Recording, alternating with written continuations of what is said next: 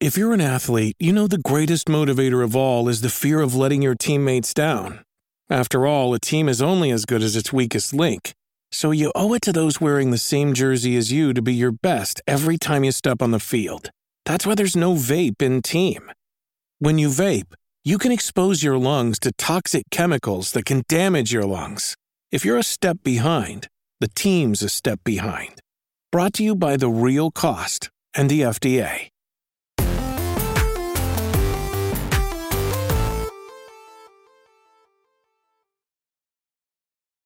Yo, what's up? Welcome to Kind of Funny Games Daily for Monday, April eighteenth, twenty twenty-two. I'm one of your hosts, Blessing Adeoye Junior Joining me is Gameonicist, a k a. Janet Garcia. Yo, what's good? Good to be here. Good to have you. I love that you're wearing your P S I Love You sweater. Yeah, I hate that it doesn't really come up, set. come up that well on camera, but in in person, it looks really cool. Yeah, and I don't want to call you out. You did have some of the powder on your sleeve.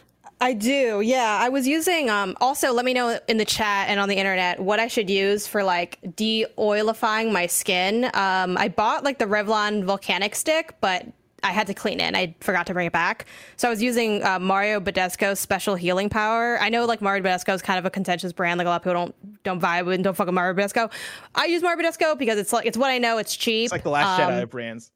Yeah, I don't know. Well, let me know in the chat. Like, is there is there love for Mario Badescu? I feel like pe- also I don't know if there's any like like actual reason people dislike, like a moral reason, or if it's just the products aren't good to them. But I feel like Mario Badescu is not on the streets, but that's what I used. Unfortunately, it gets everywhere all over me. So if I'm a little like dusted and busted, that is mm-hmm. why. But if you're listening on the audio version, I look great.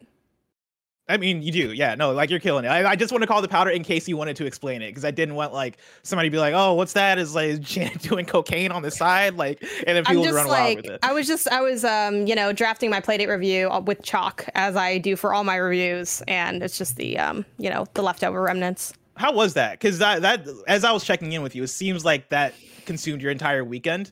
Was there Playdate review? Of course, we're recorded, we're live right as of ten a.m. Embargo just went up. Playdate is going to be our main topic of conversation, but I guess this can be the preamble for it, right? Like, how was your weekend reviewing the Playdate? The weekend wasn't that bad. Yesterday was really challenging because I, I put a lot of it on yesterday. Um, like the right, because like, you know, I've been playing it throughout, obviously, like we've had it for a little while, um, as implied by like when our unboxings went up. Um, and I've been playing it, but it's like sitting down to write it is a different thing. And then it's been the entire calendar year. I've not done a video review for anything because they take super long. They're, I mean, you do video essays, like you get like the collecting the assets, getting the idea to get like, it's so, it's so much work to do video stuff, especially if you don't have that skill already established for yourself. So I have not done any video reviews this year because I'm just like, I can't be bothered to do all that extra work. It's like double the work on top of the written review, which is already a lot of effort. But I'm like, this time I'm going to do the video review. And I did do it. And, I, and it's up. And you can watch it now. Please go watch it. Let it sit in the background. Like, I worked so hard to get that out the door. But um, as a result, I was like kind of... I'd never have a great workflow for the for the video aspect because it's not my strong suit. Um, so that was the part that really like weighed on me more. Um, and I kind of like spaced it out a little bit more, but I wanted to like, you know, still stream on Saturday, uh, play Uncharted. Cause you know, you'd be talking shit about my Uncharted playthrough. Like I was there, you know, Elena showed that, up, spoilers your, for Uncharted four. Like bi-yearly boot up of Uncharted four a few days ago. When I saw the yeah. screenshot, I was like, oh shit, she's like almost halfway through the game. That's awesome. Yeah, yeah, yeah. We're getting through it. Like I just went through, um, I don't know what you did, what the shorthand for it is, but this really cool um like chase sequence. sequence. Yeah, it's after the clock tower. After the, okay, like, it's like, but it's all like was fine. It's all part of the same sequence, right? Because it goes from the clock tower into that chase. No, it goes from. Or is there more in there? There's like a. It's big, been a while. There's a decent gap in between, but okay. like it's not a crazy gap. Like it's it's like in that it's in that chapter. It is in the same chapter, which is probably why okay. you're like connecting the two, but. That's yeah, that where they're awesome. That's like the open world, not open world, but like open environment exploration stuff too, right? Yeah, it's I like a little bit after like the market, like you have like this big shootout. Like it, it was a good time. It was good. Where you at? Like thumbs up, thumbs sideways, thumbs down? I'm probably thumbs up. Um, I'm, you know, it's too soon to say because I'm only halfway through, but I feel like Uncharted four is what everyone told me one through three was. Um, and in many ways, four, four feels like a remastered, remade version of one through three in terms of the concepts. Like I just think it's mm. better in every way. Like it's so much more evolved, so much more polished. Um, I like the gunplay a little bit less in this one. I don't know if I just less? noticed it more. Yeah, and not and not and you know I hesitate to say that because I'm sure it's better, but for some reason, like I came back to this one and I'm like, I don't remember the gun swaying so crazy. Like I really wish mm, they like honed okay. in on the weapon sway a bit. And that's a kind of a problem throughout the series. But I guess since this game is also better, you have to kind of be better because the A I is a little smarter. So maybe that's why like I notice what I, I feel like are the faults of the gunplay a little bit more. It's also the first Uncharted post Last of Us. And I think Last of Us really...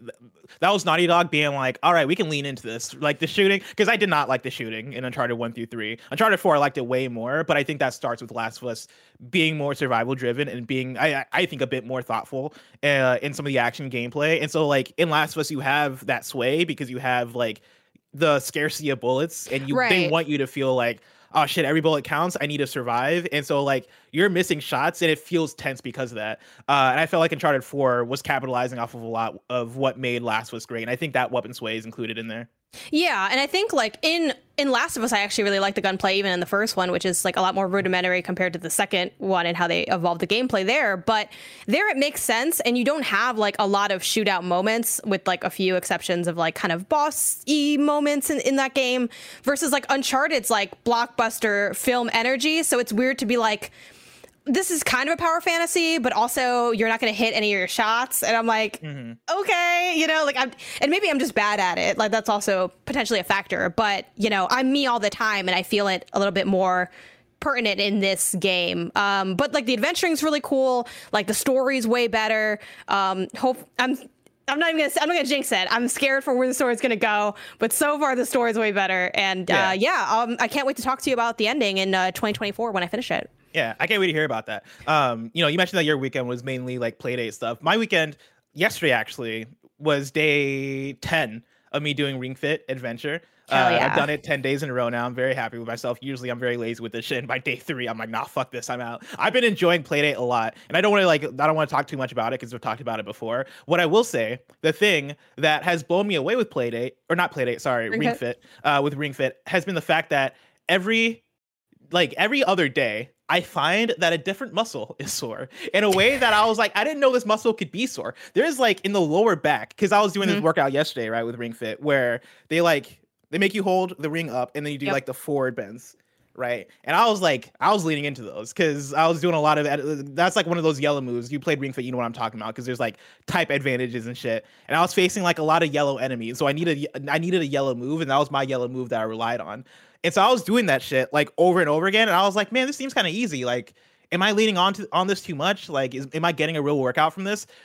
This morning, when I tell you that like I dropped something, I went to pick it up and I was like, oh, all right, no, this is working. Like, this is this is exactly what I need. And so that's been my, my weekend. My other thing is that like, man, for people who work, work out all the time, are you just constantly sore? Because like, goddamn, have I been sore for the last ten days straight. You get a little bit more used to it. I've never been big on like generalized working out a lot because usually my thing is running. The closest to generalized I've been is when I was like training for my first half marathon and taking box, boxing classes at the same time.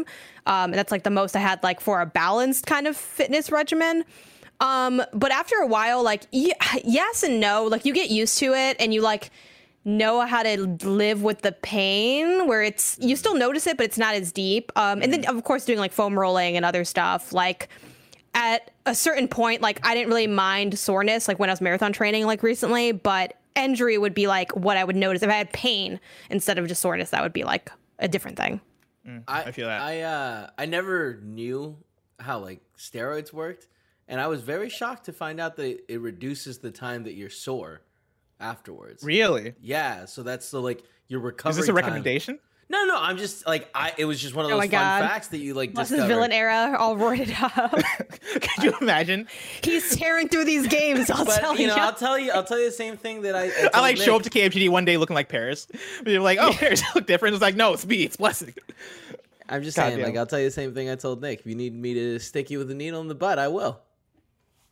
And with that, let's talk about today's stories, which include Playdate reviews. They're live. A Valve writer wants to make Portal three and more because this is Kind of Funny Games Daily. Each and every weekday at ten a.m. live right here on twitch.tv slash Kind of Funny Games. We run you through the nerdy news you need to know about. If you're watching live, you can correct us when we get stuff wrong by going to kindoffunny.com slash you're wrong. If you don't want to watch live, you can watch later on youtube.com slash Kind of Funny Games, roosterteeth dot com, or you can listen later on podcast services around the globe by searching for Kinda Funny Games Daily. Remember, you can use Epic Creator Code Kinda Funny on all Epic Store and Epic in-game purchases like Rocket League and Fortnite to help support the channel. To be a part of the show, to patreon.com slash Kinda Funny Games, or bronze members or above get to write in, and silver members or above get the show ad-free with the exclusive daily post show. Housekeeping for you, K F W, aka Kinda Funny Wrestling, has a new home right here on youtube.com slash Kinda Funny Games. Episode one went up yesterday in case you missed it. Episode two follows today, and then episode three records live on Twitch after K F G D today, and then will be up on youtube.com slash Kinda Funny Games tomorrow. So if you missed out on K F W, you can catch up right here. And then speaking of Kinda Funny Games, a new Kinda Funny X-Cast is up right now on uh, uh, on youtube.com slash Kinda Funny Games. That is Mike and Paris. They're joined by Chris Charla, the director of I D at Xbox. Uh, they have a good conversation breaking down I D at Xbox. You can catch that right now, youtube.com slash Kinda Funny Games, and on podcast services around the globe. And then if you're wondering where our Thor Love and Thunder reactions are, uh, they're recording that, that right now as we speak. And that'll, of course, go up later on youtube.com slash Kinda Funny. Thank you to our Patreon producers, Fargo Brady, Pranksy, and Anonymous. Today we're brought to you by Credit Karma, but we'll tell you about that later. For now, let's begin with what is and forever will be the Roper Report. It's time for some news. We have eight stories today. A baker's dozen. Starting with our number one. As the show went live, so did Playdate reviews. Janet, I want to talk to you all about it. That's actually why you're on today. You you were going to be on Wednesday. I had to switch things around because you've been playing the Playdate. You reviewed the Playdate. Your review Playdate is up over on Pen to Pixels. Is that correct? Mm-hmm. Yes, and I want to talk to you about that in a second. I, I also have reviewed the Playdate. There's a TikTok up right now, and we'll show that in a few. But first, I want to start with a roundup. Uh, let's start with Seth Macy at I G N, who gave it an eight out of ten and says this: the Playdate is for a very specific, very specialized audience, of which I was surprised to find myself a member. I was unable to resist the pure lo-fi charm of it. And while the season, while season one, uh, while the season one games don't all hit for me, the joy of trying out a steady flow of new, interesting, inventive games held my interest, even for the ones I wasn't too keen on. The crank is a gimmick for sure, but the way certain game designers cleverly implemented it is really fun, and I'm interested to see what uses come of it in the f- in future games. That being said, ergonomically, it's definitely a bummer to use uh, for some of the more crank-intensive games, and the screen's lack of backlight can be a frustrating limitation. But you know what? The Playdate charmed me. The Playdate charmed me, and now I am fully under its spell. And then Chris Scullion at Video Games Chronicle gave it a three out of five and says, ultimately, it feels like the system will live or die by how well its community supports uh, supports it with further side-loaded games. The twenty-four titles included as part of its season one uh, are entertaining are entertaining enough, but as with any collection of video games, you'll get hits and misses, and combined, they may not quite justify the one hundred eighty dollars cost of the unit. In an ideal world, the Playdate will gain plenty of support from indie developers and will eventually build up a nice little library of quirky and experimental games to download and sideload. But time will tell whether this actually plays out in the long run. Janet, before I say any more, for people who are out of the loop, who haven't heard of the Playdate, what is the Playdate? The Playdate is a new handheld console uh, that we have right here. I forget that we can like show it now. Yeah. Um, but yeah, boom, the Playdate. It's a handheld console uh, with a crank. That's sort of its big um, selling point and kind of gimmick. And like first thing that is kind of noticed when you see the marketing for this thing. It's made by Panic uh, in collaboration with Teenage Engineering. And the entire idea is that you get twenty-four games with this that you can download. But the um, kind of catch or like the special element is that it's through like a weekly rollout. So season one has twenty-four games. You get two games a week, every week for twelve weeks. And of course, when you first get it, you have those two games already there. And uh, that's kind of the, in its entirety. There's a couple other interesting elements, like, again, some of the reviews mentioned the ability to side load or sidecar, you know, load games onto it. So you can like people can make and sell like additional games um, for it. And, you know, for the community, like you can make your own games to put on it. Um, and even with it, like filled up with all the games, there's like space to add additional ones. So that's kind of like the extra layer, as well as things like uh, the mirroring functionality that it has with the app where you can like stream it or like play it using sometimes like keyboard and controller support, depending on the kind of game. Um, also can help with like a few elements of the accessibility in terms of like not being able to see the screen as well, like wanting a bigger screen for the device. Um, and yeah, that's kind of the elevator pitch of the Playdate. Kevin, if you can, can you prep the, I put in a link to the Twitter video of our TikTok. If you can prep that uh, while I ask Janet, Janet, you reviewed the Playdate. Yes. What did you give it? I gave it a three out of five after much soul searching. Uh, and that is on the Pen to Pixel scale. Yes, uh, which for me, that's good. Uh, so my scale, if I'm getting my own scale correct, is one is bad, two is okay, three is good, four is great, and five is amazing or incredible. I should know that a little bit better.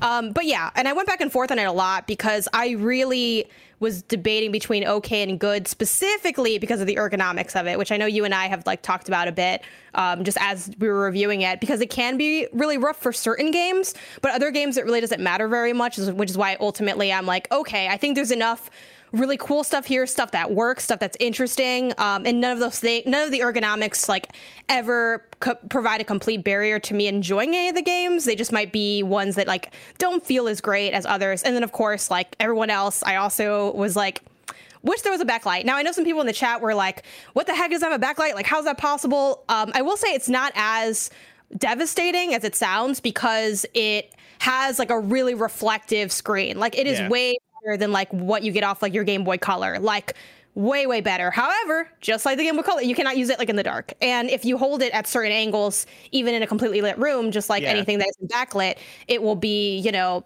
kind of obstructed in that way. So it almost gets away with it, but I'm like, I still yeah. feel like I want the backlight even indoors. That's the thing is, yeah, I think you hit it. You hit the nail on the head in terms of it almost gets away with it. Where I first started using it, I saw the screen, and the screen is really, really nice. And when you are in an area that's well lit, or you have the the the, the lighting right, it looks ama- amazing. I think the the screen and the games on the screen look immaculate. But then I'll have cases where, you know, for a thing like this, right, for a handheld, I like to like play in bed before I go to sleep, mm-hmm. right? Like I'll sit back, you know, hang out, and like. With that, I can't play with the lights off. And then also, even when my light's on, because of the positioning of the light in my room, right? The light's in the middle. If I'm sitting with my back toward the wall with my Playdate, I can't see shit. Like, and that is with the lights on. And for me, that was a big hindrance um, during my time with it. Kevin, you can go ahead and play. This is our, our TikTok that we uploaded of, of, of my review. Playdate is a pretty okay piece of hardware. Though if you're someone who's excited about the concept, don't let that score deter you. There's a lot to enjoy in this little Game Boy with the crank. Firstly, the design is bright, joyful, and tiny, a lot like the games we'll be getting on this thing. Tiny doesn't mean flimsy though. As toy-like as it presents, it's also nice and sturdy. The crank works as advertised, though so far the games in season one haven't offered much that blow me away with its use. In fact, the games that I enjoyed the most are games like Demon Quest eighty-five and Inventory Hero, which don't actually make much use of the crank. Most of the games are great. They remind me of classic Game Boy games with a touch better fidelity and modern design sensibilities. You'll get arcade stuff, visual novels, and everything in between. The library of season one games is varied, and I'm always delighted to see what unique title is going to pop up on any given day. However, the lack of backlight is the big downside. It's really only playable in very well lit spaces. It also never feels completely natural to switch from buttons to crank. Battery life in standby mode lasts for about a week, which isn't that great either. Knowing that going in, if you're sold on it already, I'd say it's worth getting, because I think the Playdate is a pretty okay piece of hardware. And there you have it. Of course, the patented Roger Picorni loop. But yeah, one thing to know also with the the battery life and standby mode, both both of us were playing during the review period, in which the standard cadence for new games dropping on the Playdate, it's two games every week, right? With a total of twenty-four games, that'll make up twelve weeks. For our Playdate experience, we had two games every single day, which meant that our Playdate was downloading downloading new games every single day, which I'm sure had a hindrance on the battery life. So I want to put that out there as a disclaimer. But I think we share a lot of the same same thoughts, right? Like again, I gave it a th- three out of five, which on the kind of funny scale is also an okay. But I think the way I put it is, if you're somebody who is, who looks at the Playdate, goes, "Damn, that looks really cool. I really like the idea. I really want to experience that," then I'd say go for it, especially if you're down to put down the one hundred eighty dollars, right? I think that for me was also a big like, mm, one hundred eighty dollars seems like a lot for this thing that doesn't have a backlight, that is go- that you don't know like how certain the future is, right? I think the idea is very novel and very cool, and the games I played on this thing have been good for the most part, right? Like I, I like I mentioned Demon Quest eighty-five in my review, and like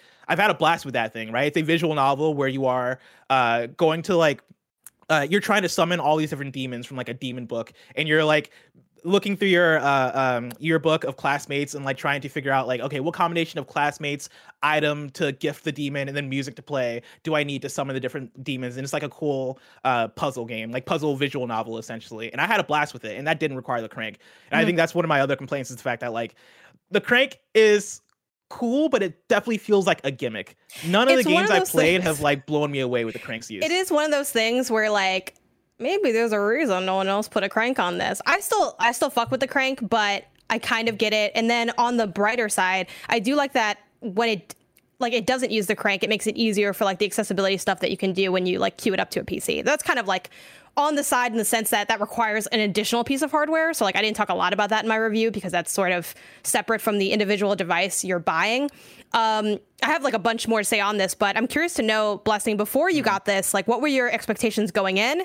And then did this meet, exceed, or was this beneath your expectations? I was looking for something fun, right? Like I liked it for the idea that it was novel, and I liked it for the idea that video game developers, right, indie developers are going to come to this thing and make whatever their idea is with it, and have it be like this, have it be this thing of the games that I'm playing on the Playdate are games that I'm not going to get anywhere else, right? That was the thing that excited me, especially for like a, a development experiment. It reminds me of um uh Janet, what do they call them when like a bunch of devs like game jams? Hey, game jam, yeah. It reminded me mm-hmm. of like a game jam situation of, hey, here's a unique piece of hardware, now make a game for it that could use the crank, could use the small screen, like make a game specifically for this device. And I thought that sounded exciting, and I'll say that I think for the most part, this meets my expectations. Like there, again, like the backlight for me is a bummer. And I would have hoped that like, I, they said before that I wasn't gonna have a backlight. I didn't know how that was gonna hit until I had it. And now that I have it, I know that like, yeah, I would prefer this thing to have a backlight. I think that's, that's a big thing. And then ergonomically, I think that was the other thing for me where I'm like, cool, how's this thing gonna hold? Is it gonna be comfortable to use the crank? And it's not the worst thing, again, like with games like Demon Quest where I'm not even using the crank, it's totally fine. Like, it definitely is a brick, right? And I'm definitely holding it like it is like a a very cube-like Game Boy, right? Or whatever shape you call this. I know it's not a cube because all the sides aren't equal, but you know what I mean, right? Like, it's very brick-like. It's something. It's something, and it's not the best ergonomically. After, after like, an hour, is does your hand cramp up? Cramp I'm up not... is extreme, um, but I do, mm. but I feel pain, like, all the time, like, playing a bunch of games. Like, yeah. I, I mean, am I not without with pain. Yeah, like I'm not yeah. without pain gaming in general. Um, for me, it's more of like, do I feel like I have a good control of the device? Not just like, does it feel good? Because it's part of it is a little bit of like the claw element of like, you know, and, and people that are like looking at the video version can kind of see that I sort of cradle it between like my pinky and my index finger. And then I use like the other ones as like a back support. The big issue with, I think with the ergonomics for me that I really delve into like in my review is when you're using the crank, and especially if you have to spin it quickly, which a few games do require yeah. you to spin it quickly, not too many, that's really more of like a time travel adventure kind of thing.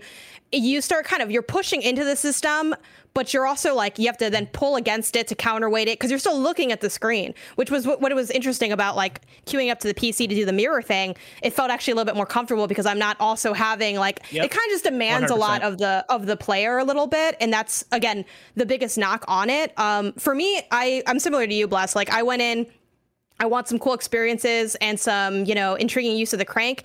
And overall, I feel like I got that. Um, I do think that it's going to be really interesting when this comes out, how people are going to receive their f- first few games. Because for me, like, and I texted you about this, I hit up those first two games and I'm like, I don't like this. I didn't like the games. I didn't like the feel. Like, I just had nothing but kind of negatives first, to say. First two games, I think, are, and I...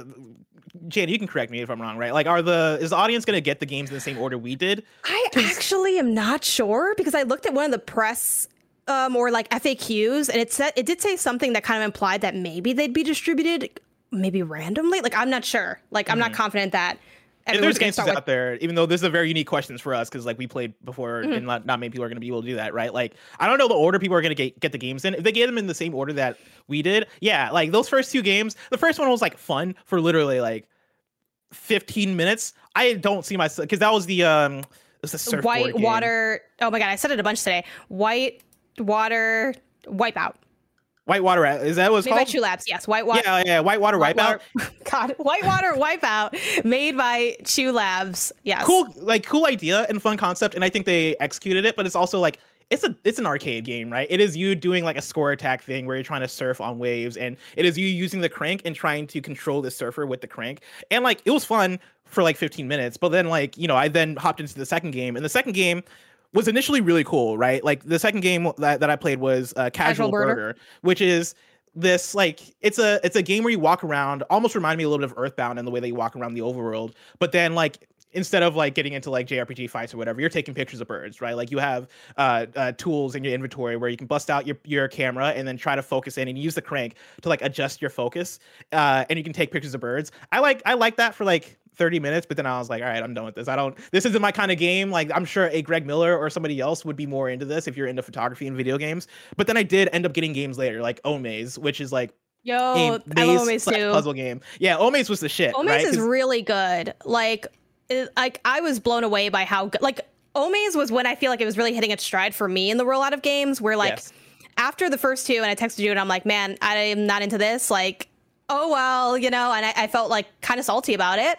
Um, then right after that, I think it was um, Boogie Loops and, oh, shoot, what was the second game? Oh, um, Time Travel Adventures, which it's so yeah. funny because Time Travel Adventures is such a simplistic game. Like, you're moving the crank and a little, like, kind of wind-up man is slowly moving his limbs, and you're just trying to avoid, like, the obstacles until you get to the end where you, like, the kind of, the story shtick is, oh, you're running late for a date, like, every day, and it's, that's kind of funny, like, just inherently, but... The the way it utilized the crank and sort of had like a puzzle element to it and had like a, you know, a quick reaction element to it. Like, I was in love with that game. Like, I that's still one of my favorites, even though it's not necessarily like the most mind blowing, you know, piece of technology. Yeah. But I found so much like intrigue and joy and challenge in that. And then Boogie Loops, I just loved because you could make, you know, bears shake their ass. And I thought that was hilarious. Yeah, like Boogie Loops is basically, it's like a little music creation tool where they it's also like have... Paint. Yeah, it's like Mario Paint. Yeah, that's a, that's a, that's a good example. And like they have visualizers and shit that you can fuck around with, and it's like a, a good time, right? There's like O M Gs is in chat uh, mentioned, or no, it wasn't O M G. Uh, somebody in chat mentioned like, all right, so like all uh, O M Gs have said, all, so all these games, but only one game is good. No, like plenty of games are good. Like oh, I, yeah. I think most of the games are good to great, and I've had good times with the games. But I think it's the thing of it's back to that game jam conversation of the the the thi- the ideas that people are throwing at this thing are so different and so like. Not every game is going to be for everyone. And so for me, the first two games, I was like, okay, these seem cool. Not for me. But then I got Boogie Loops and I was like, I'm going to fuck around with this for a little bit. Mm-hmm. And then I got, you know, Kranken's Time Travel Adventures. And like, yeah, I thought that game was really cool and really dope and a pretty good utilization of the of the crank, right? And then later on, like, I got Omaze and I got uh, Inventory Hero and I got other games where I was like, okay, this is pretty cool. Um, but I think what is going to make or break this thing is the future support, right? I believe they're going to do an, uh, more seasons. At least that's planned. They're going to do, they're going to have like other people make games for it. Like the developer of Return of the Obra Dinn is working on a game for it. That isn't part of season one. That's going to drop as a separate thing that I assume that you can buy for however, however many dollars. Um, I think that's going to be what defines the future of this thing. And like, I'm curious, like I think the start of it is a solid good. I would like to see them make more models that are different colors that maybe do get a backlight, right? Like that would be my big request for it. But I think as of now, it's it's cool. It's okay. It's a bit expensive. Um, and like if that price scares you away, I think that's totally understandable because the price is high for what yeah, this thing is. That's, that's what I'd say. So like a couple things, like I know people in the chat are asking for like more of like the games that we've liked. So we should definitely like highlight some of those before we move on of mm-hmm. just like what we think were really cool and special and interesting experiences we had with the console. Um, before we dig into that, um, as far as the price and like who it's for and all that, I- I've got so many questions on like, you know, is it worth it? Like, why should I care? Like this, that, and the other, like, do you think you'll play it for longer or is it just going to sit in your drawer? And like, it's such an, it's, it's so interesting. Like I get why people are asking that question, those questions, but at the end of the day, I'm like, this is for, you know, art nerds. It's for the nerds. Like art kids. Yes. Like people that, you know, stand Apple Arcade. If you go one hundred percent on the eShop, if you're on the Nintendo eShop searching low to high on a Saturday night and just downloading what happens, and if you hate it, you just delete it and you move on. Like if, if you're that kind of player, you know, if you like seeing the stuff you get in the itch dot io bundles, like if you hear this concept of, hey, there's this weird, you know, interesting device. It has twenty-four games from like, you know, different developers. They all have something interesting and, and kind of amusing to say. Again, for, even the games the I didn't Like, like it's yeah. for the, the in, like the kids, you know, playing the indie ass. It's for the Janet Garcia's of the like, world. I could see this at an. This is gonna sound like kind of a backhanded compliment, but I could see this just at an Urban Outfitters. Let someone just impulse buys because no, well, one thousand percent. It's this weird and and cool mix of modern and retro because it has like, you know, things that do feel dated, like the black and white look to it, but it also has things that feel super modern, like seasonal rollouts of games. Like that's a very, and then it also I think has so many cool stuff on the side where like there's clearly such a passion from um, Panic and Teenage Engineering. You know, obviously I don't know how how involved one or the other is on the, you know, entire conception and rollout of like these different elements, but like the fact that they thought about doing the mirror thing, the fact that you can stream it, that you can like, I just feel like there's so much thought and value that goes into it. That's ultimately why I did land on good, because I feel like it offers so many, in a, you know, three out of five, because it offers so many different things overall. Like I had fun with it. Like I came here to have fun. Like personally, I don't need it to be, I don't need f- fifty hours or five hours of fun. If I had fifty, you know, like even with um the whitewater game, the surfing game, which admittedly I'm not a big fan of because of the ergonomics. For me, I'm like, you know what? quick arcade hit, fifteen minutes, like that's fine. Like I signed up for quick hits, some stuff that I might delve into. Like I, it's a it's a grab bag, it's a yeah. mix. Like it's, when you buy a variety experience. pack of candy, we all know there's only like two or three things you want, but like you're still buying it because it's Halloween and we're here to have a good time. You know, put your hand in the bowl, see what you get, put some stuff back, take what you want, leave what you don't. Like that's what I feel like the energy of the Playdate is, and like and, and that's I think not going to be for too. everybody. They, I, I think they very well know that. Like the Playdate, when they announced it, as they've been marketing it, I don't think they've been marketing or thinking about it as something that everybody's going to want to get the play mm-hmm. date. They know who they're aiming at. They know they're aiming at Janet. They know they're aiming at me. They know they're aiming at like the people that like want that throwback like Game Boy experience that may like handhelds. Like I was talking to my friend uh, Belinda Garcia, friend of the show, right? And she was like, "Oh, dude, I fucking love handhelds. Like, tell me how it is. Like, I want to, I want to get this thing, right?" And like, she's the type of person who I know like she likes indie games. She likes like weird shit, right? Like, she's gonna like this. And you mentioned that like, yeah, they have the retro. They have stuff that feels more modern. And I think for me, the big um, example of that is like, there's a game on here that's literally Snake.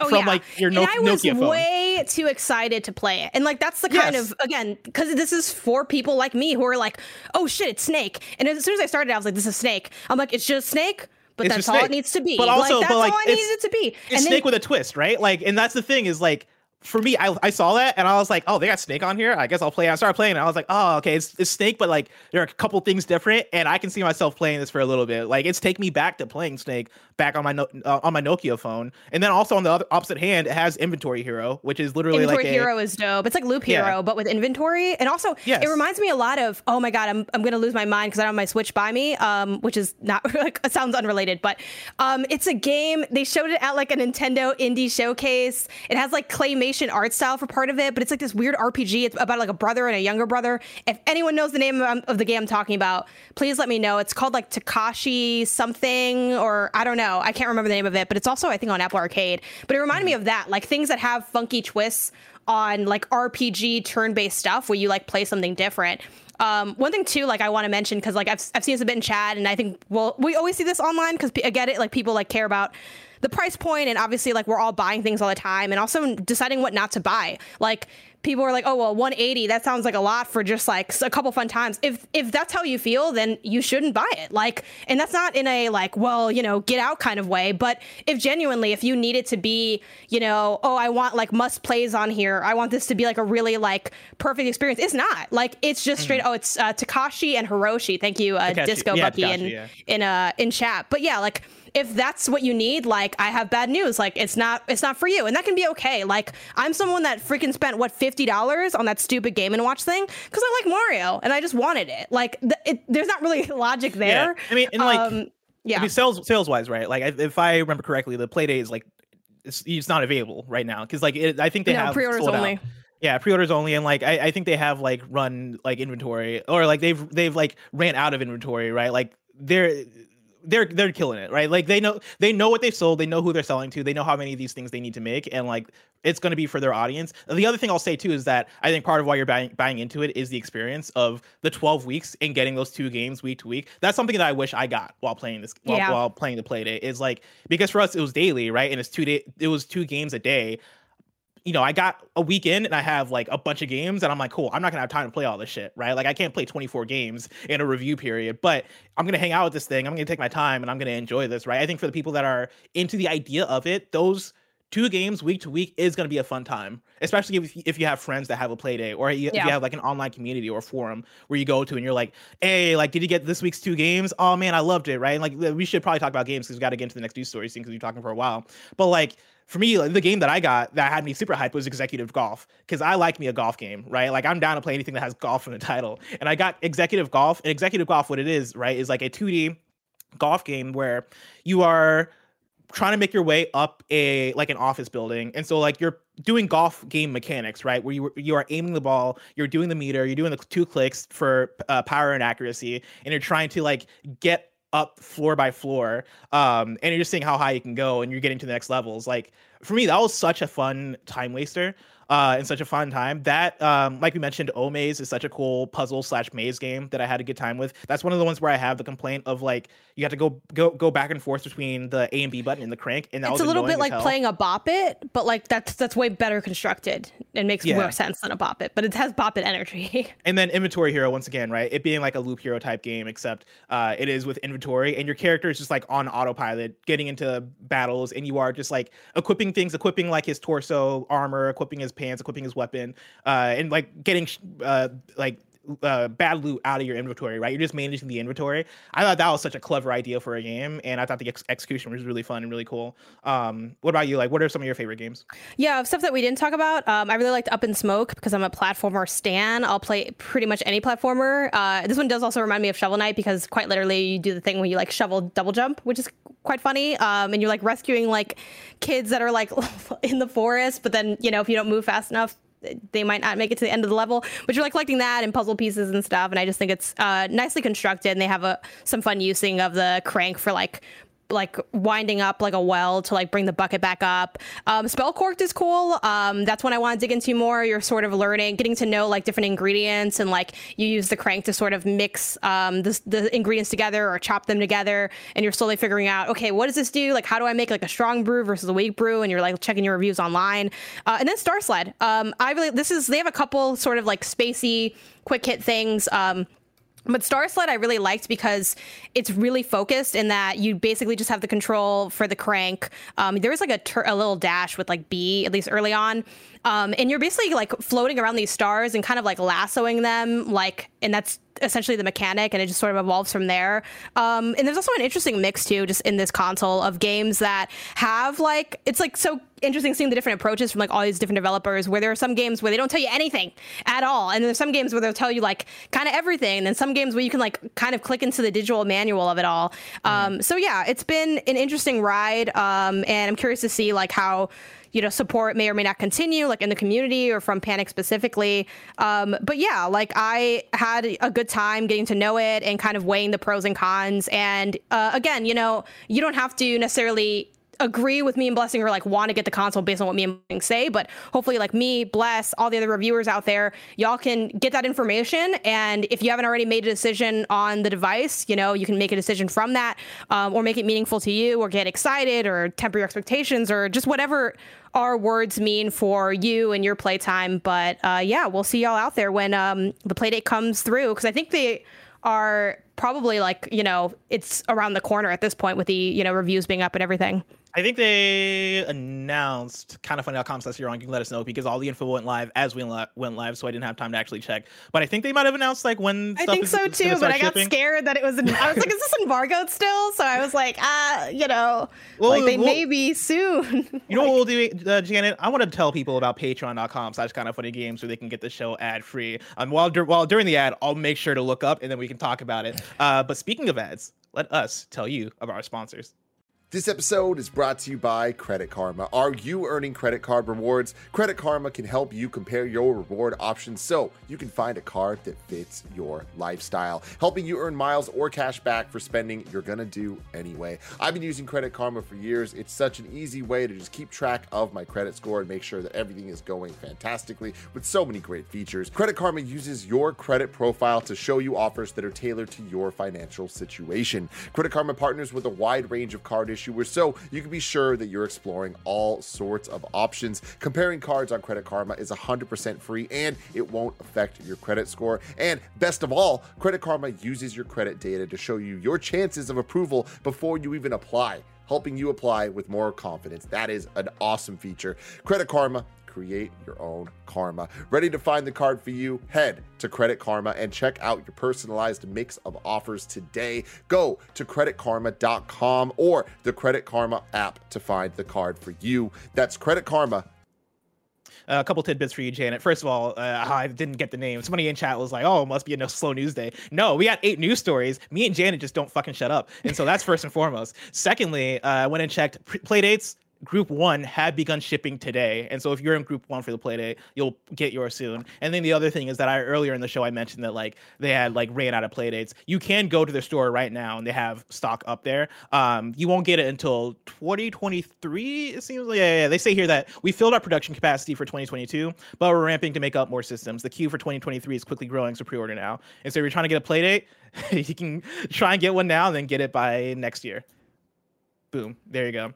Janet, let's hop in to story number two. Portal's co-writer wants to make Portal three. This is Adam Bankhurst at I G N. The co-writer of the Portal games has said he wants Valve to start work on a third game in the series. Speaking on the Kiwi Talks podcast, Eric Wolpaw, who co-wrote Portal and Portal two, as well as such titles as Psychonauts, Half-Life two Episode one and two, Left four Dead, and Half-Life Alyx, ended the show by stating, quote, "We've got to start Portal three. That's my message to, to whoever," end quote. He added, quote, "I'm not getting any younger. We're reaching the point where it's crazy to think that we're literally going to be too old to work on Portal three, so we should just do it," end quote.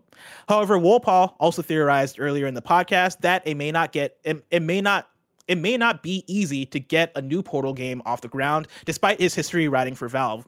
When asked if he'd like to make a third game, he replied, quote, "Oh yeah, I would love to. I'd work on another Portal in a second, but I can, I can't make it happen by myself," end quote.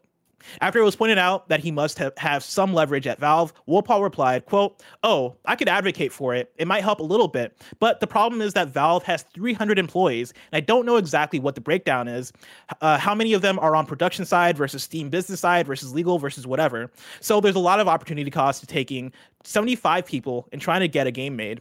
As much as it seems like Valve often often is a bunch of people sitting around sipping on gin and tonics by a pool, everybody's working. They're working all the time.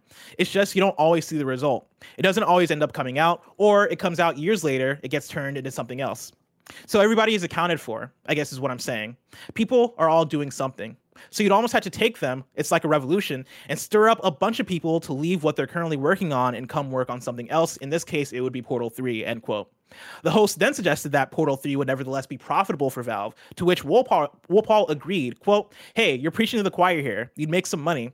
The problem is you would make is you would make money, but what kind of money will you make? Are you going to make Counter-Strike GO money? Probably not. But having said that, maybe every game doesn't need uh, to make Counter-Strike GO money, you know, Gabe, if you're listening," end quote. Janet, what are your thoughts? Like, do you want Portal three? Do you think we could ever get Portal three? Um. Yes, I want Portal th- Portal three. Yes, I think we could get it. Other thoughts are, I'm glad someone else makes the very tired joke of like, I know you're listening because I do that all the time on our shows. Um, and also shout out to gin and tonics because that's probably my favorite cocktail. Um, but yeah, I mean, I think a lot of what's said here makes sense, right? Where there can be desire, but that doesn't always mean that's going to amount to like a full-on project or that it should amount to a project. Like plenty of games start and stop before we ever even hear of them. And and yeah, I think it's also good to point out that everyone's always working all the time. Like, even when you don't see content or games or what have you, whatever the product is, like, people are busy doing other things, uh, and you only have so many resources. Uh, ultimately, I, you know, it wouldn't break my heart if there was not anymore, like, to the Portal franchise, but the fact that, like, two was better than one and one was a masterpiece blows my mind. Um mm-hmm. And I feel like it's kind of too perfect, you know? Like, it's so hard to imagine, like, but how you know, do you follow I, up? Yes, I, I joke that Portal... Um, Portal two is an eleven because Portal one is a ten and Portal two is better than Portal one. Um, mm. So, like, the idea of this being a twelve, I just, it, it's hard to fathom, but I would, you know, happily play if if they made it. Yeah, I'm right there with you that I would absolutely adore Portal three. I, I obviously I can't hope for it, right? I think everything that um that, that he mentions here, right, in the interview is pretty spot on in terms of, like, Valve has other things that they're doing, right? Asking Valve to make another Portal is like asking Rihanna to drop another album. It's like, bro, she's making Fenty and she's been, yeah, she's getting all this money, album. Right? Like, and I do want another Rihanna album. And Rihanna, like, are you listening? Like, drop the album. But also, like, Valve, for them, I think when they're thinking in terms of like in terms of games to make, it always has to be coupled with how is this forwarding our other pursuits. And so when we got Half-Life Alyx, that was to sell people on V R, right? That was, hey, we need a killer app. We need something that's going to be fantastic for V R to bring people in to, like, get to, to make V R experiences something that's worth having. And so that's why that's how and why we get Half-Life Alyx, right? Like, and I, there was an interview where they were talking about, yeah, we were thinking about a Portal, but it, part of Portal is getting flung around via gravity, right? And like jumping into portals and all this stuff. that would make you so dizzy in V R. And so that's how we settled on Half-Life, is like Portal wasn't going to work with that. Um, to get to, for Valve to make another Portal, there would have to be something that would be coupled with it. It would have to be the killer app or something. There would have to be some kind of reason. I don't think they're in a place where they're like, yo, let's make Portal out of the goodness of their own hearts, because Valve, Valve makes so much money off of Steam and other stuff. Um, and also that is a big undertaking, right? Like he mentions, like, look how many people work at Valve. Think about how many people it would take to make another Portal game. That is a percentage of the company that would, it would take to make another Portal game. It is not worth it for Valve to make another Portal game, even though I would love it, even though it would be profitable, even though, like, you know, the world would go crazy for it. Um, but hey, like, who knows? I'm hoping that, like, what I'm hoping for is that there is whatever, whatever the V R or whatever, like, the thing they need to couple it with to actually make it happen, right? Whether it is a, a new Steam box or, like, whatever the fuck, whatever you need to make it a killer app for, green light it, make it so I can play Portal three. That's where I'm at. Um, But yeah, I, I I like the idea that the the the writer here is like, yo, dude, I'm down to do it. That, that at the very least makes me excited, because that means that, like, ideas have floated for what Portal three can be, right? right? Like, he's thought about it. Like, he wants to make it. That means he's, like, considered, like, how do we follow up on Portal two? He's thought about it. And so that at the very least makes you go, all right, oh shit, all right, we could creatively get something that could follow up, that could be cool, that could be different. Um final question on this topic though, like, what would you want from Portal three? Would you want it to be like the same story? Would you want it to be new characters? I'd want to at least have, like, well, I'm trying to think of, like, where Portal two ended off and how they could even continue it necessarily. I'd want some trappings to be the same. I don't know if I necessarily need all the same characters, um but what I really want is, like, whatever that new gimmick would be in terms of, like, gameplay, because, like, the big thing was what, like, the gel, right? And two, mm-hmm. like, what is three's gel? Uh, it kind of goes back to, like, you know, a conversation we were having on on P S I Love You about, like, what would the P S six have to have? Like, what would be the selling point? And I'm like, it's some cool thing that I don't know about yet, that I don't know that I want. And that's kind of what I'd want to see out of Portal three, some interesting mechanic to kind of drive it home. Because the story's great, but, like, the gameplay is also, like, a game, you know, you mentioned game with ten out of ten gameplay, game with ten out of ten story, Portal. Yeah. Oh, one thousand percent. Yeah. And I, like, for me, it's tough because I can't imagine a Portal game without um, GLaDOS. Like, GLaDOS is such an integral part of Portal. Um, and so, and, like, if you're going to make another Portal game, right? Like, and I, I guess you could, you could still follow up with GLaDOS, like, with how Portal two ended, right? Like, I don't think that's necessarily impossible. So, like, I think that I'd want her to be in there at the very least. Uh, somebody in chat mentioned, it was uh, Oddlanders in chat mentioned, only place to go is open world Portal, LOL. And I'm sure they're joking. Portal but, meets The Witness or something. But, but yes, that is exactly where I'm going. Like, what if it was, hey, we're dropping you into an open facility and you can, like, go whatever direction. A hundred potatoes fall like the from Witness. The sky. Like, only one remains. Honestly, I think there's cool shit you can do with that. And, like, especially with, like, the portals, of course, are, like, uh, they're a mechanic used to solve puzzles mainly, right? Like, you use them to get to get around when you need to get to, like, the next puzzle or whatever. But imagine, like, it being a thing of, cool, now we're putting it in an open area, open space. Portals, of course, are, like, your main way of solving puzzles, but you now had to figure out how to get to the other side of the map, or, like, how to get to certain areas of the map using your portals. Like, that is part of the puzzles. And now we have a whole area where the the, the area is a puzzle itself, kind of like how The Witness is. I think there's an idea there. I think that could be dope. I also think that'll be a lot of work. And also, like, to combine that with story, that's a whole thing, but it is what it is. Janet, let's hop into story number three. Ghost of Tsushima appears to, to have received its final planned patch. This is Adam Bankhurst at I G N. After nearly two years, Sucker Punch has released what appears to be the final planned patch for Ghost of Tsushima and has said it is not, quote, actively working on any additional patches at the moment, end quote. As reported by PlayStation Lifestyle, Sucker Punch has shared the news, or Sucker Punch shared the news on the notes for patch two point one eight of Ghost of Tsushima, indirectly teasing that they are full steam ahead on what is undoubtedly its next unannounced project. Quote, while we aren't actively working on any additional patches at the moment, we will continue to monitor feedback on the community-run Ghost of Tsushima Legends subreddit and messages sent to at Sucker Punch Productions on Twitter for any high-priority bugs or issues that emerge, Sucker Punch wrote. They continue, quote, we want to say a huge thank you to the entire community for the incredible amount of support and feedback we've gotten since launch. When Legends launched in October twenty twenty, we never expected to have such an active community more than a year and a half later, and we could not be more thankful to everyone who has been with us on this journey, end quote. Firstly, congratulations, Sucker Punch. It's been a fantastic journey on Ghost of Tsushima, and Legends, of course, was legendary. Janet, how do you feel now that Ghost of Tsushima seems like it's had its last patch, and also, what are you looking forward to from Sucker Punch in the future? Uh, I think I'm, um, I mean, I always want like new stuff, so I wouldn't mind them just doing something new. And, you know, I wasn't like the biggest fan of Ghost of Tsushima. Um, like I respect a lot of what it does with its like, you know, the wind, and I think it looked really beautiful, but like I was, there was a few things that didn't hit for me in that game. Um, I wouldn't mind seeing them iterated on it, though. I mean, I think them having, um, God, what was it called? It wasn't, it wasn't Legends, the other thing, uh, Iki Island. Iki Island, yeah. Um, I think some of the things they did there sort of, to me, were a window into what that next game could be, um, in terms of, like, storytelling and some elements of the mechanics. Like, I would love to see a follow-up game that sort of um, more quickly fills out, like, the stances. Like, that was one of my beefs with the game. Like, it took you a while to get all the stances, and I felt like the combat doesn't really start fully singing until you get all those stances where you can really, mm-hmm. like, take on anything you have. Obviously, like, the, you know, horse and, like, the combat added with that was really cool. And what I liked about the little bit of Iki Island that I did play was it went, it leaned a lot heavier into, like, the mind fuck of it all, of like, you're in this weird dream, like you're dealing with trauma, like, oh no, you've been drugged, but like what's real? And like, you're kind of like more directly and more interestingly, in my opinion, unpacking some of the things you've dealt with in your life. Like, I found that so much more compelling than like sit in the hot tub and think about my uncle. I'm like, all yeah. right. I mean, this is kind of like, eh, it's not, exa- it, it's not exactly super moving to me personally.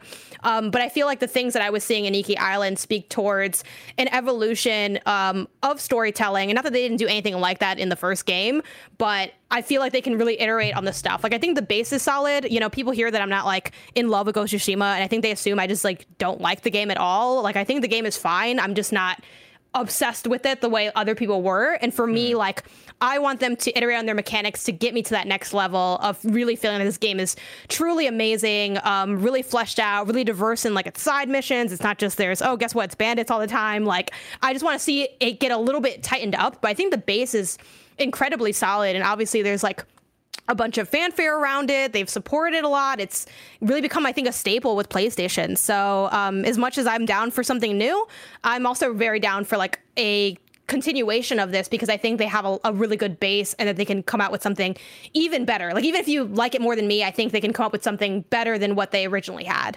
Yeah, when why I one thousand percent agree with that, right? Like, I I liked Ghost of Tsushima a lot, right? Like, I, I liked it way more than you did, and I like I'd go as far as to say I, f- I fucking love Ghost of Tsushima. Um, but it also reminds me of Horizon Zero Dawn in the way that like Forbidden West mm-hmm. comes out, and there are so many things about Forbidden West that I think are a step up from Horizon Zero Dawn, and all, just like in, in a lot of little ways, right? Like, the game obviously looks better, but then you have more diversity of activities, right? Like, I think the world design is a step up, like the the amount the amount of different tribes you run into, and like the land di- uh, diversity, and like uh, so much. There's so much work, I feel like, into the the little parts of how do you make an open world stand out and feel more fresh and feel more varied and feel more like feel more dynamic and explorable. I think Ghost, Ghost of, or not Ghost, sorry, Horizon Forbidden West does a lot of that compared to Horizon Zero Dawn, right? I think the next Ghost of Tsushima, you want to see a lot of the same things. Give me more uh, enemy variety, give me more weapons, give me more diversity of land and like different activities to get into, right? Like, it does, it doesn't just need to be hot tubs. It can be like other things. I know there were like way more than hot tubs in Ghost of Tsushima, but you get what I mean, right? Like,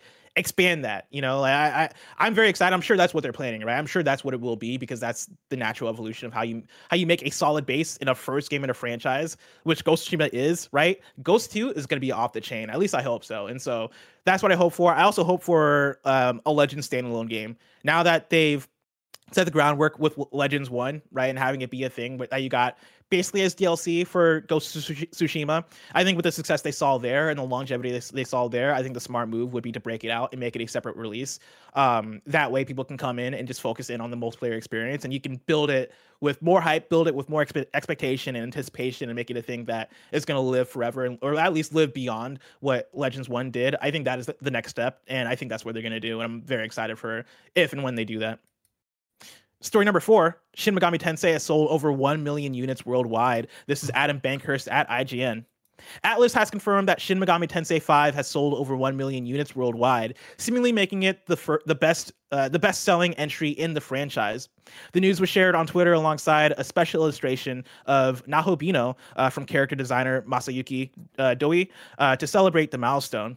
Crossing one million copies appears to make Shin Megami Tensei five the best-selling game in the franchise, as Atlus previously confirmed that three D S's Shin Megami Tensei four sold six hundred thousand units. Cool. Congratulations. Yeah, shout yeah, out to that. Shin Megami Tensei five do anything for you? No, no, I can't, I can't say that it does. But I mean, I think these are always like important milestones to know. And I think they speak towards like the power that an I P has. Um, and it's definitely one that I've been wanting to get around to. It's just one of those things where like, what was that last year, right? Um, it just slipped. Mm-hmm. It slipped through the cracks. And like, to be honest, like I like I, I set it up for failure in terms of my own backlog. But, um, you know, it's definitely it's one also that like I a very hardcore game. Like, yeah, I, yeah. I think the people who I saw get into Shin Megami Tensei five were people that were already like Shin Megami Tensei fans no. or like the hardcore J R P G nerds, right? Like, I that was one that I tried and I wanted to get into, but very quickly I was like, okay, this is not a me game. Like, this is not going to hit for me. But for the people that did, it did hit for, it did hit, right? Like, my roommate Maka Hayam loved Shin Megami Tensei five. I know Imran Khan uh, dug it as well. And I think these sales are due to like, one, I think the Switch magic. Um, you know, Switch has the thing where it yeah. just makes games sell, sell. And then also, I think sh- the more and more you get iterations in Shin Megami Tensei, and like in turn also Persona, even though I know Persona is an entirely different thing, right? Like, I think you're gonna see more people come to it and be willing to give it a shot. And so, I'm very, I'm curious to see where it goes next, right? I'm curious to see if Shin Megami Tensei six like hits double as well and hits hits this two million unit uh, units by this time. But for that, we'll have to wait and see. For now, let's hop into story number five. Future Xbox games might have ads. This is Zach Zweisen at Kotaku. Business Insider reports that Microsoft wants to work with ad tech companies to create a system that'll allow brands and advertisers to buy and place ads in free-to-play games. Uh, according to two people who spoke to Insider and who were reportedly involved with the program's ongoing uh, planning and ne- negotiations. According to these sources, the ads could appear as digitally rendered billboards in a racing game or open-world adventure. However, it's currently unknown what other forms these free-to-play ads could manifest as, or if they will include videos or audio. Business Insider was Uh, was also unable to confirm if Microsoft and Xbox have started pitching advertisers and brands on the new ad system. Regardless, it's expected to launch around the third quarter of this year. A spokes- spokesperson for Microsoft told Kotaku that while it is, quote, always looking for ways to improve experience for players and developers, the company had nothing further to share about the reported ad system. Janet, thoughts? At first, when I first saw this, because like this was in Slack from like over the weekend, I was like, oh, I hate this. And then I thought like one second more and I was like, oh, this is like back in the day when they used to have like ads in video games. Like, it's funny because there's some things that like if you get remade or remastered or whatever, they're like, well, we can't put that like Coca-Cola billboard because we don't have like the rights to like advertise that anymore. Um, so on one hand, there's something like capitalistically nostalgic about ads in games. Um, capitalistically on, nostalgic is yes. a great phrase. Um, but on the other hand, like I, you know, I'm generally not really a fan. However, also the games are free to play and they need to make their money some way. Um, what I'd hope to see from this is just the ability to like buy out of that, which we already see on mobile. You know, it's funny, a lot of people like smack talk mobile games or like what have you, and like it's the bane of gaming, but there's like so many things that like they have in common with like standard console gaming. Um, and while like advertisements aren't really the most exciting thing for it to be borrowing from, it makes sense that they would do something like that. Um, I just hope that we keep that in just free to play games. Like what I would hate to see is like doomsday scenario. Like if it's on Game Pass, like, okay, you know, this now has ads in it or something. Like that's where I'm hoping it doesn't go. I just think there's so much, there's so many ways we're constantly advertised and monitored uh, in our society. It's just kind of like a little bit overwhelming, I think. And I think a lot of people, of course, go to games for escapism, what have you. So hopefully if they do implement this, again, I'm not necessarily against it in the sense that those studios need to make money on their games and Xbox needs to make money. And I get that. Um, but, you know, having the way to like buy out that advertisement, um, which, you know, again, we already see on mobile a bunch, and I've totally paid for plenty of mobile games because I want to A, support the developer, and B, get rid of the ads. Um, what about you? I, I, I'm, I'm in a wait and see place. You know, I'm not totally, I'm, I'm like you, right? Where I thought about this and I was like, oh man, this is crazy. And I was like, oh, but like I played Burnout three and there were hella ads in Burnout three on yeah. the billboards, right? Like that's the thing that you've seen out of racing games, out of sports games, out of, out, out of games in the past. Um, I think the thing to note is that this is free to play games they're talking about. And so like, if it is a way to, to pay for development and it is a way to get, uh, uh, uh, if, if it's a way to monetize games in a way that could theoretically like lessen the monetization on maybe buying items and buying cosmetics and other things, like if this is a way to balance it out and make it so that I'm not feeling nickel and dimed, hey, maybe that's a good thing, right? But also I, I think we won't know until it's actually implemented, but it's not something I'm going crazy about. Janet, what I am going crazy about is that uh, this is from Mark Ghost in chat. Kendrick just tweeted, album is out May thirteenth. We're getting a new yeah. Kendrick album May thirteenth, Shannon. That's like less than a month away. yeah. Um, but if I want to know what's coming up, no, I'm just kidding. It's too soon for that. Um, yeah, that's super exciting. I feel like it's been, well, you made this joke before, like during the Super Bowl, right? You said like Kendrick has like his album hair or something like that. Yeah. No, like when you can tell when Kendrick is in album mode because he is letting his hair grow. He's like, he has an entirely different style. You know when he's in album mode, and he, and he has been in album mode. I can't, I can't believe it, Janet. I'm very excited. Chat's going fucking crazy. No, this is awesome. I haven't, I've missed the last couple features he's done, but like I have like Family Ties in my like playlist I mean, rotation currently like, because like that is the feature. Yeah, like I mean Kendrick's amazing. Um, I've loved all of his albums to varying degrees. It took me a while to come around to Good Kid, M A D. City. Funny enough, I know people like really? Stan that album. Yeah, like I just. I just didn't like it that much. I don't really have a reason at this point. Like I, it, it grew on me. I came around, but I just wasn't okay. a huge fan um, initially. But like, I see it. Um, what shocks me is I that know, like, because it's like classic storytelling. As soon as I but... heard, and we got to get back because we're running late in the show, and I know you know what it was. Curious. Okay, it's because like. His single, like, he, you know, he came in with the, like, you know, Sing Eiffel it. Tower Dick single. And I just was like, mm. ah, I'm not that, like, I just didn't get pulled in until probably To Pimp a Butterfly. And then I went back. And now, I know for now, of course, I love Good Kid, M A D. City. And, like, all of his albums are varying degrees of great. Um, I will say, though, I'm really hoping for something varying on degrees par, of great? On par with To Pimp a Butterfly. That's still my favorite of his discography. Um, I'm hoping that we get something of that level. And also, I want to see something that has, like, a more... through line story. Like I think To Pimp a Butterfly was a great combination of like storytelling and just songs that stay on their own, while like Good Kid, M A D. City is very is way more narrative driven than that album. Like I want To Pimp a Butterfly because I think it has a good in between, while like Damn was kind of more thematically tied but not really yeah. as narrative as either of those two albums. I think To Pimp a Butterfly is the perfect blend. You gotta play the track list backwards and you'll you'll, really? you'll, you'll hear the story. Yeah. Oh yeah. Do you not do, we gotta do a Ken- No, I didn't. Um, we I wasn't, also, I wasn't expecting to get the Janet Kendrick Lamar breakdown. I thought we were gonna get hype for a second and move on. But I will say that, like, the we, first we time I heard back this, we should post we'll show post this. Show, we'll post show this. If you want the Kendrick conversation, Kendrick Lamar stay review, tuned. Post show. We're gonna do uh, quick hits for the next few stories. Story number six: Sonic Origins has been rated in South Korea. This is Chris Scullion at Video Games Chronicle. Uh, Sonic Origins has been given a rating in South Korea, indicating that it's still on track for a twenty twenty-two release. Uh, if you don't remember what Sonic Origins is, right? It was announced back in May twenty twenty-one uh, during the Sonic Central presentation, where we got the reveal of Sonic Colors Ultimate, uh, Sonic Frontiers, where they didn't give it a name yet. Um, uh, Sonic Origins is like it's to include Sonic the Hedgehog, Sonic two, Sonic C D, Sonic three, and Knuckles. Um, and they talked about like having new features and stuff for the game, and so I'm very excited about that. You should be very excited about that. There's also like a new image that got uh, that was um, unearthed because it went on the on the PlayStation Store. Kevin has brought it up here, and I love the image because it invokes Sonic Mania, which has me even more excited for Sonic Origins because it seems like they're listening and like this might have more effort put into it than I than we might have been expecting. But I'm not going to hold out too much hope. I'm going to get it when I get it and play it and have fun. Nice. So that's news for me and Tim Geddes. Story number seven, Babylon's Fall dropped to less than ten concurrent P C players this week. This is Andy Robinson at Video Games Chronicle. Babylon's Fall, the new hack and slash multiplayer game from Square Enix and Platinum Games, appeared to hit a new low this week, with its concurrent P C player count briefly dropping below eight, or briefly dropping to just eight users. As noted by Tech Radar, the online game has struggled to attract more than one hundred concurrent players throughout the, uh, this week, and on April thirteenth, it briefly dropped below ten users, according to tracking site SteamDB.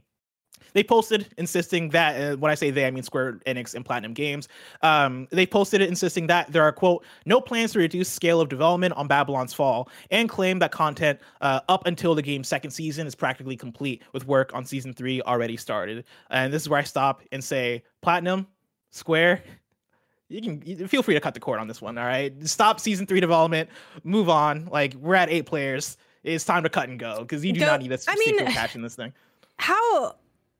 is this like how accurate is that? That sounds really low. Like I'm just wondering if that's e- either way. Babylon's Fall isn't doing well. If it's ten, mm-hmm. if it's one hundred, whatever. Like Babylon's. This is just a hey. This just in. Babylon's Fall still not doing well. Uh, you're right. They probably should, you know, move on at this point. Um, I think now it's just a question of when. I'm sure they are aware of things internally, um, but I don't know. I also like. I think I do respect them at least making an active effort. And again, like what I always say with like games like this that are like widely critically unacclaimed, that are kind of like consensus is that this game is not good. Uh, everyone tries to make a good game. I'm sure they thought this was a good game when they made it, and they put out there they wouldn't if they didn't. Um, and I think this is just them trying to uh, like. I feel like they would have. It's the Square Enix we're talking about. They put out so. the, the Quiet Man. Yeah, and I think, Marvel's I think Avengers. The people, I think the people making, at least I feel like some of the people making A Quiet Man thought that was good. You're telling me people were just making shit that like sucks, and then like think I'm of the sure worst thing you've made. It. Think I'm, of the worst thing you've made and that you've put out in the world. Like, did you know it was bad when you made it? You know, like that's the thing. I'm like, sure I did. I was I used to make raps when I was in high school. I knew that that shit was mad trash. You still make raps, like you didn't. Yeah, you but like, like now I'm now I'm great at it. Uh, but like I'm not. You think you know? Stares into camera intensely. See, Blessing thinks he has bars because like who doesn't believe in themselves? You know. Again, Janet, I think you can next put out P M G D, products that bring your dumb. bars. I'll bring mine, and we can figure this out. We I don't can let have the audience bars. Decide. Exactly. You don't have bars, so you shouldn't be talking. Exactly. Uh, well, but you don't oh. have bars either. That's the argument. I got bar. I sh- I shared with you my one Uncharted bar. Where I was gonna make the diss, the, the, the diss TikTok toward Nathan Your Drake. Singular bar, you have bars. I, I added another bar to that, just so you know. Now it is bars. Okay. Yeah. I can't but front. My music is not very good. So I, I'm sure that when they started The Quiet Man, the first like third of the process, they're like, we got something here. But I'm sure at a certain point, like they had to be like, this sucks, but we're too far gone. We have to finish this. Also, That's for the how I think show, it happened. On top of like some like Kendrick talk, we need to talk music stuff because I'm trying to work on putting out music for the first time ever and stuff. Oh. And it's bad. It's like, but I like that. It, it, we'll talk about it later. We'll talk okay. about it later. Let's round out the Roper Report story number eight. Netflix announces a first of its kind deal with Exploding Kittens, and it, um, it's a game and an animated series. This is honestly a news story that is legit just for me. I did not have to include this. I really want to talk about Exploding Kittens because I love Exploding Kittens. This is Adam Bankhurst at I G N. Thanks to a first of its kind Netflix deal, an exclusive version of the card game Exploding Kittens is launching on the streamer ahead of its animated series. This will be the first time Netflix will release a mobile game and a T V series from the same franchise. And Exploding Kittens, the game, will be released on Netflix in May twenty twenty-two, and the adult animated comedy series will premiere in twenty twenty-three. The game will feel very similar to those who have played the card game, as it tasks players with avoiding the titular Exploding Kitten. The game will feature two new exclusive cards, Radar and Flip Flop. Uh, Radar will reveal the position of the next Exploding Kitten in the deck, and Flip Flop will re- reverse the order of the cards drawn. Feature cards and game mechanics will be added once the series arrives, so, quote, friends and families can play with their favorite characters and bring the show to life. Furthermore, the game will feature single and multiplayer modes and will be available to all Netflix members without additional fees or in-app purchases. Janet, I am ecstatic about this. I fucking love Exploding Kittens. Like, I used to play the card game all the time with my siblings and my friends. Uh, I... This might be Netflix's killer app for me specifically, not for anybody else, but for me. I'm play the hell out of this, and I'm very excited about it. And I'm also excited about the show. I didn't realize they're doing a show too, and so good stuff. But Janet, the release of this is so far away. May twenty twenty-two, so far away. A new Kendrick Lamar album, uh, Exploding Kittens game. I'm eating, Janet. I'm eating. If I want to know what I could eat today, though, where'd I go? The official list of upcoming software across each and every platform as listed by the Kinda Funny Games Daily show hosts each and every weekday. Yeah.